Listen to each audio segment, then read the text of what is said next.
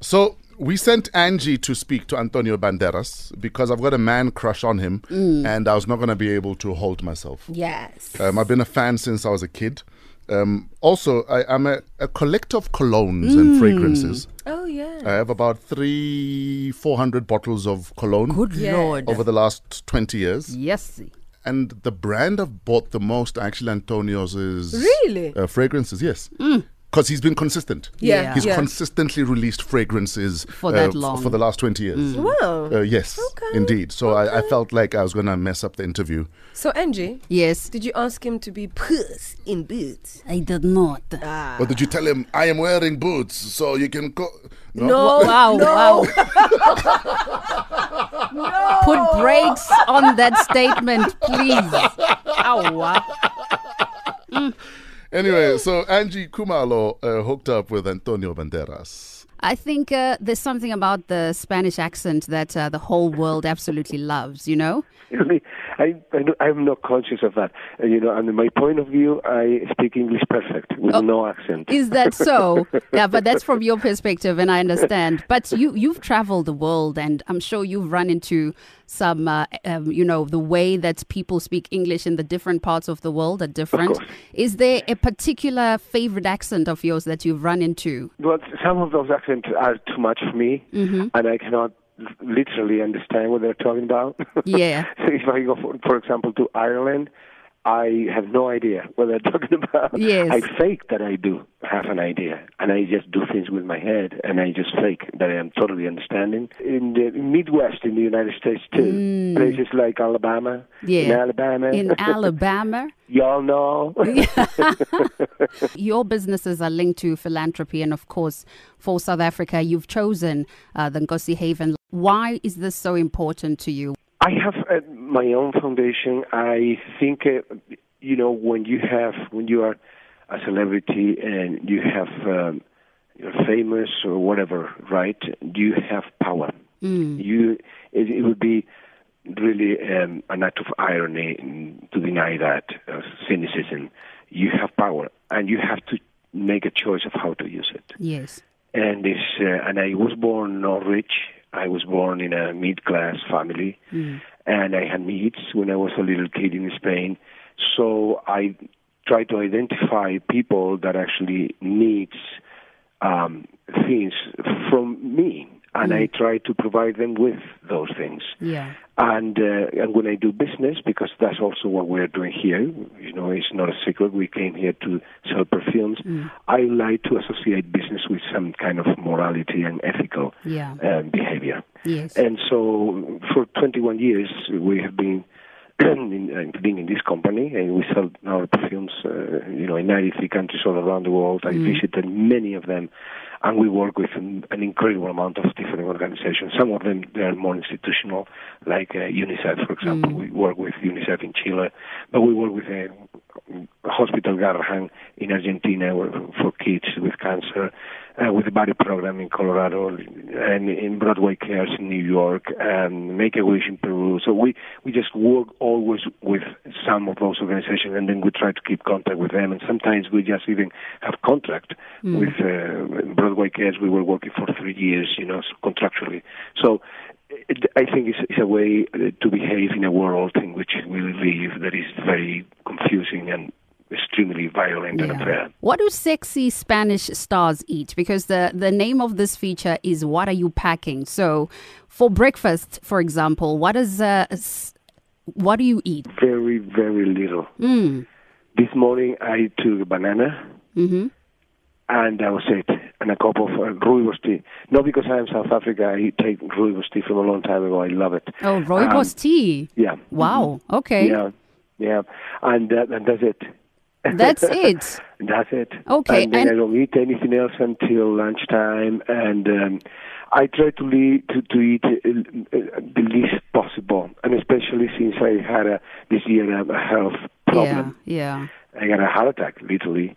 And so, and uh, it, in a way, it was associated to me eating a lot and Mm. sometimes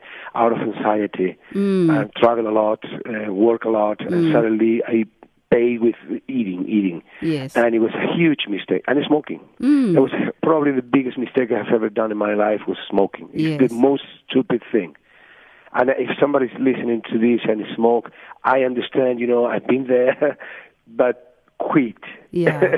Don't search for the same problem that I had because that was the responsible for my problems. Yeah. So is is there a special diet that you you follow either than eating as little as possible? Well, it, it- yeah, I mean, I am trying just to get away from things that are uh, fried, um, you know, too much oils. I go more for boiling things, um, more um, vegetables, and uh, not so much red meat, uh, um things like that. And Yeah. I'm trying to reduce all of those uh, because, you know, those things produce kind of inflammation, and inflammation is actually the beginning of many sicknesses not only just for my heart, but the cancer. There's a number of things there. We are what we eat, True. literally. Yeah. and uh, and are you body conscious to the point where you actually exercise a lot or you just uh, eat clean and uh, hope for the best? No, no, no. You have to uh, you have to exercise a lot.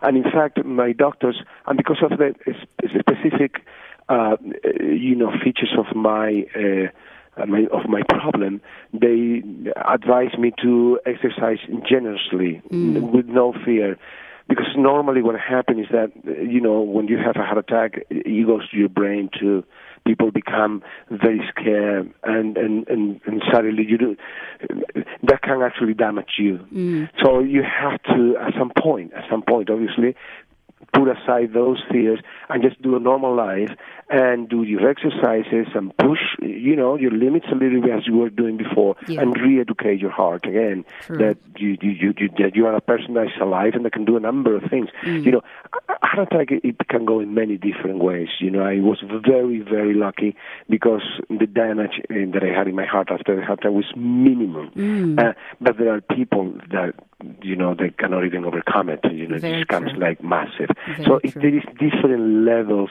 of that Eh, there are many different heart attacks Mm. there are people who had heart attacks and they don't even know True, true.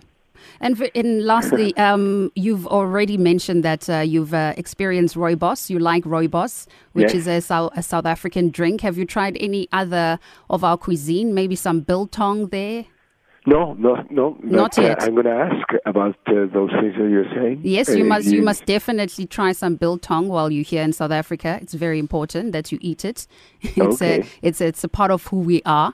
And in closing, you also have a passion for photography that you've mentioned, and uh, you've recently done work with uh, the Women in Gold exhibition. What about still pictures moves you? Since uh, you know moving pictures, motion pictures is how you became uh, world renowned. What is it about still pictures that moves you so much? I love to capture moments.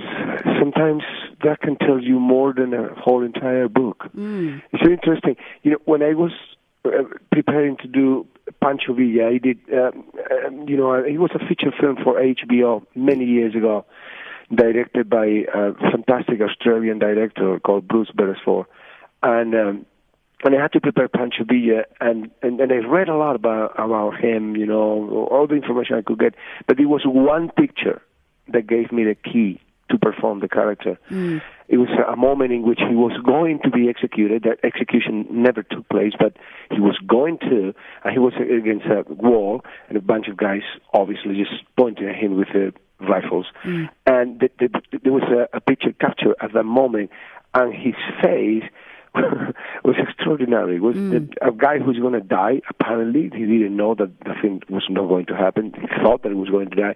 It doesn't seem like that. He's defying. Actually, he's just uh, uh, challenging the guys who actually had the rifles. And I thought, oh my God, this guy.